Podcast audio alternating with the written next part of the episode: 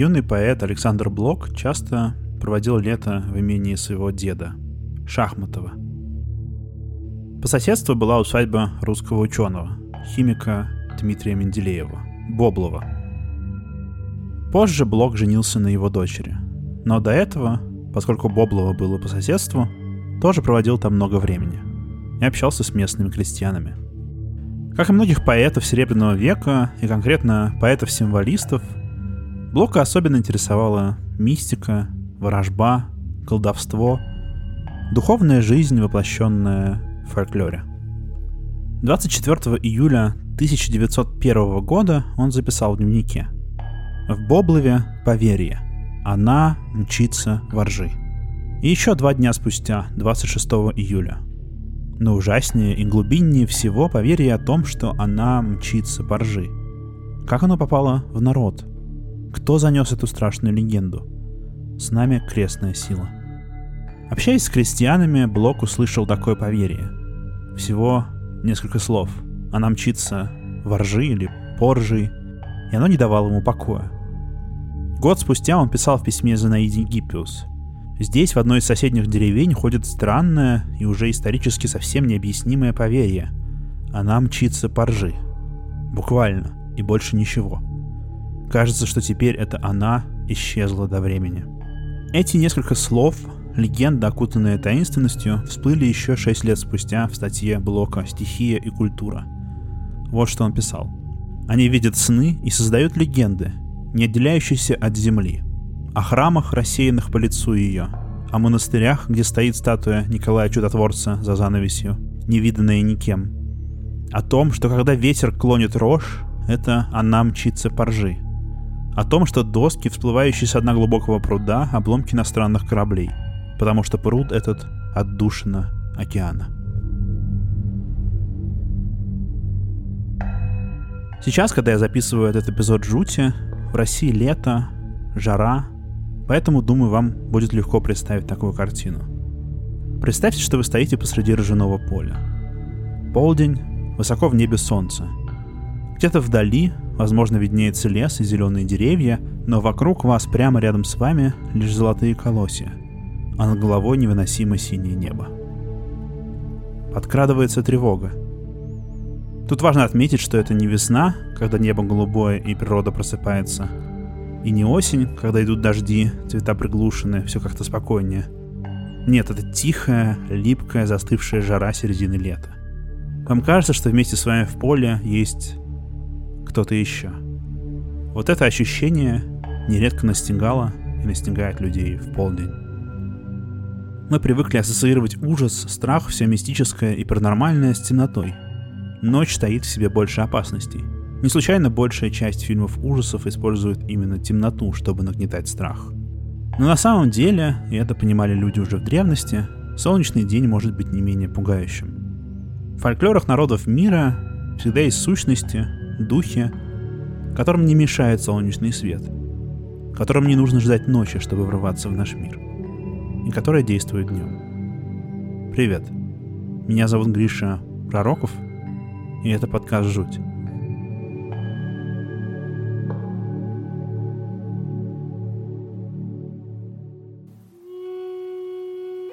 На раннем этапе своего развития человечество навсегда, и это продолжается и по сей день, связала свою судьбу с полем. Сначала мы были охотниками и собирателями, выживали благодаря охоте, рыбалке, благодаря тому, что мы собирали ягоды, коренья и перемещались с места на место. Но в какой-то момент мы обратили свое внимание на злаковые растения, стали их отбирать и выращивать на одном месте. И жизнь стала оседлой. Интересно, что первые растения, которые мы начали выращивать, пшеница, ячмень, полба, не очень съедобны без обработки – их нужно долго и активно готовить, но зато с первыми людьми за них меньше конкурировали животные.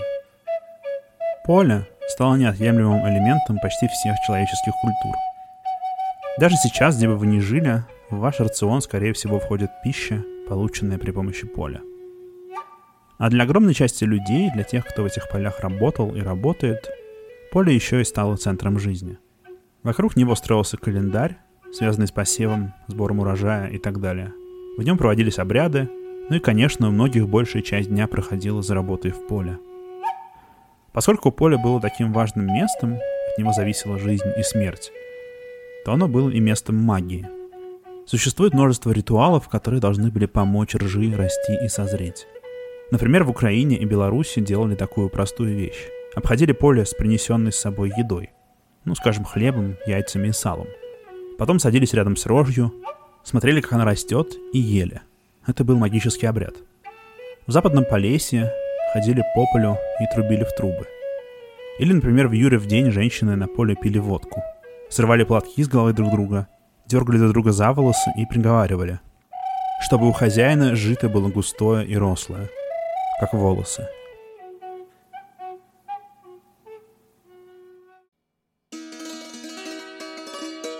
Некоторые коми — это финно-угорский народ, который в основном живет в республике Коми, то есть в северно-западной части России, но в других регионах на самом деле тоже. Так вот, некоторые коми верили, что злаки на поле росли из земли, в которой покоились далекие предки. Поэтому и плодородие зависит от воли умерших. А сеять зерно — это как бы навлекать на него смерть, отправлять его в мир мертвых. Поэтому, когда коми начинали посев, они обязательно мылись в бане, одевали чистые одежды, прежде чем бросить семена, молились Богу, а затем поворачивались в сторону кладбища и обращались к умершим с просьбой о хорошем урожае. В некоторых селениях перед посевом еще совершали жертвоприношения. Но главные кровавые жертвоприношения у Коми все равно приходились на Ильин день. Это 2 августа по современному календарю. Это был обряд ильинского быкобоя. Купленного на общие деньги быка забивали, часть мяса жертвовали церкви, остальное варили в котлах на берегу реки для совместной трапезы. У коми-промяков было принято сохранять часть жертвованного мяса. Его зашивали в тряпочку и постоянно носили с собой в качестве оберега от всевозможных бед и напастей. Многие относили это мясо на кладбище, на могилы родных или зарывали в поле, чтобы лучше родился хлеб. Такой обряд жертвоприношения первым застал и описал академик Лепехин, который в 1771 году попал в село Обьячево. Тогда оно называлось Обьячинское. Он записал «В Ильин день собираются все окольные жители в село Обьячинское. Каждая деревня, а иногда и две, сложится, приводит с собой быка или теленка, которых они в сей день закалывают и обществом употребляют в снеть. Но я начал этот выпуск жути с того, что кроме людей в поле есть кто-то еще. Славяне называли ее полудница. Это один из самых древних славянских духов. Про нее знают чехи, поляки, словаки, белорусы, украинцы и, конечно, русские. Во время работы в поле Долго под палящим солнцем на открытом пространстве с крестьянами могли происходить самые разные вещи. Кто-то мог почувствовать удушение или давящее чувство в груди. Кто-то во время дневного отдыха видел липкие и дурные сны. А кто-то прямо в поле мог упасть в обморок или даже умереть. Тогда люди стали рассказывать друг другу, что встречают в поле посреди дня, особенно в полдень, духа. В разных традициях ее описывали по-разному. В северо-западных и центральных областях России, а еще в Польше, полуницу представляли в виде молодой красивой девушки, одетой в белые блестящие одежды, с белым платком и золотым поясом.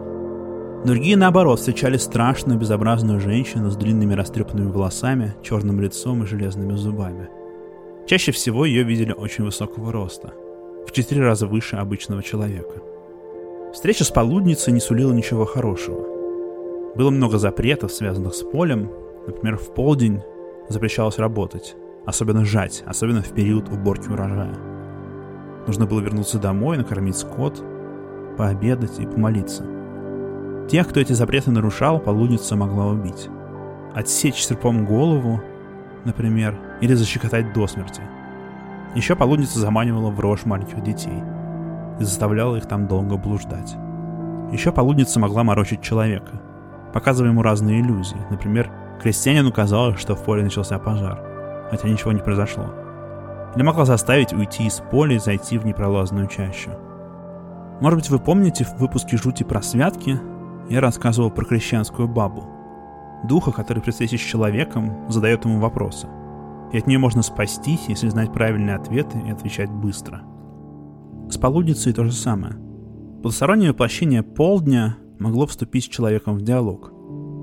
Чаще всего она спрашивала человека про то, как он выполняет свою работу. Например, как правильно выращивать лен, как его сеять, как из него потом делать ткань. Если долго и подробно говорить с полудницей и рассказывать об этом, она в конце концов исчезнет.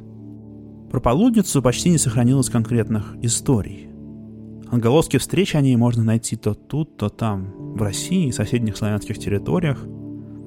Этнографы и фольклористы в экспедициях записывают свидетельства о ней.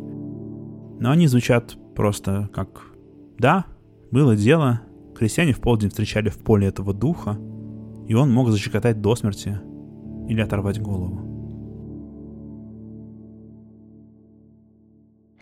Сегодня мы привыкли считать магическим временем полночь, границу между двумя днями, плюс это темное время. А тьма у нас ассоциируется с чем-то сверхъестественным и потусторонним. Но вообще-то в фольклоре особенными считались любые пограничные места, моменты в календаре и даже в дне. И полдень такое же пограничное время, граница между первой и второй половиной дня. Это тоже опасное, нечистое время суток – период, когда потусторонние силы активизируются. Про полудницу рассказывали не только славяне, но и, например, коми тоже. Они называли ее Пелезнича. Выглядел дух примерно так же. Или красивая женщина в христианской одежде, или уродливая и с нечеловеческими чертами. Хотя иногда считалось, что полудница невидима, и лишь колышет рожь и издает непонятные звуки в поле. Полдень для коми тоже был особенным временем. Полудню стихали все разговоры, крик, шум, песни. Прекращалась игра на музыкальных инструментах, запрещалось свистеть. Детей загоняли в избу и велели сидеть молча. Прекращалась вся работа. Даже взрослые мужчины бросали свои занятия и уходили с открытых мест и шли в дом. Окна наглухо запирали ставнями, тихо ложились и спали. Есть история из деревни Чит. Там одна коми-зырянка пошла во время цветения ржи.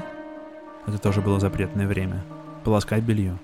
В воде находилась полудница и стала кричать на женщину. «Как ты смеешь своей грязью поганить воду?» и кинулась на нее. Женщина бросилась в бегство. Добежав до дома, она постелила скатерть на стол и разрезала хлеб. Для нас звучит как бытовое действие, но для Коми скатерть, нож и хлеб были магическими, и с их помощью можно было совершать обряды. Женщина попросила хлеб за себя поговорить с полудницей, и хлеб с ней заговорил, и действительно ее прогнал.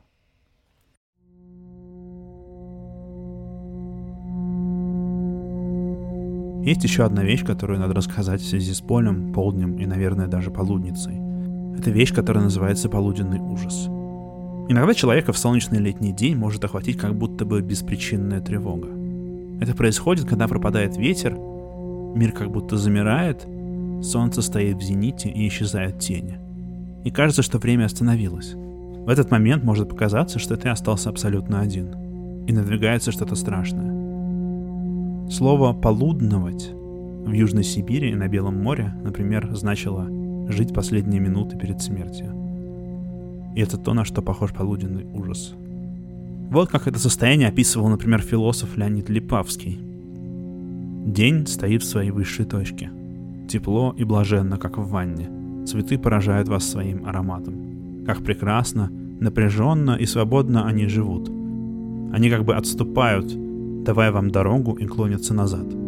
Всюду безлюдно, и единственный звук, сопровождающий вас, это звук собственного работающего внутри сердца. Вдруг предчувствие неправимого несчастья охватывает вас. Время готовится остановиться. День наливается для вас свинцом. Каталепсия времени — Мир стоит перед вами, как сжатая судорогой мышца, как остолбеневший от напряжения зрачок.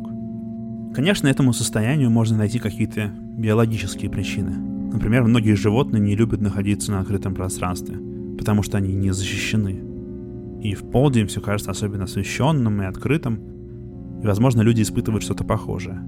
Или из-за отсутствия ветра, исчезнувших теней под прямыми солнечными лучами, все вокруг как будто меняется – Правда, наступает ощущение застывшего времени.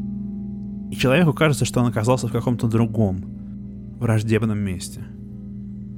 Но еще кажется, что это отголоски древности. Отголоски времени, когда человек только заключил свой контракт с полем, только начал приручать дикие растения. стал жить на одном месте и столкнулся с новым миром. Столкнулся с полузабытыми ныне духами и стал учить новые правила поведения и новые запреты. И теперь, когда мы вдруг испытываем ужас в светлый солнечный день, это просто напоминание, что мы все еще не одни в этом мире.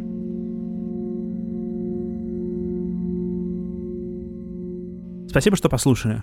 Меня зовут Гриша Пророков, этот подкаст называется «Жуть». Если вы слушаете подкаст в приложении, где можно ставить оценки, например, Apple, я буду очень благодарен, если поставите оценку и напишите что-нибудь. Я читаю все ваши отзывы, это очень приятно. Если вам хочется помочь тому, что я делаю, можете сделать это при помощи Patreon. Заходите на patreon.com slash Там я публикую небольшую подборку дополнительных материалов. Обычно это тексты, иногда изредка фото и видео к выпускам жути. До встречи.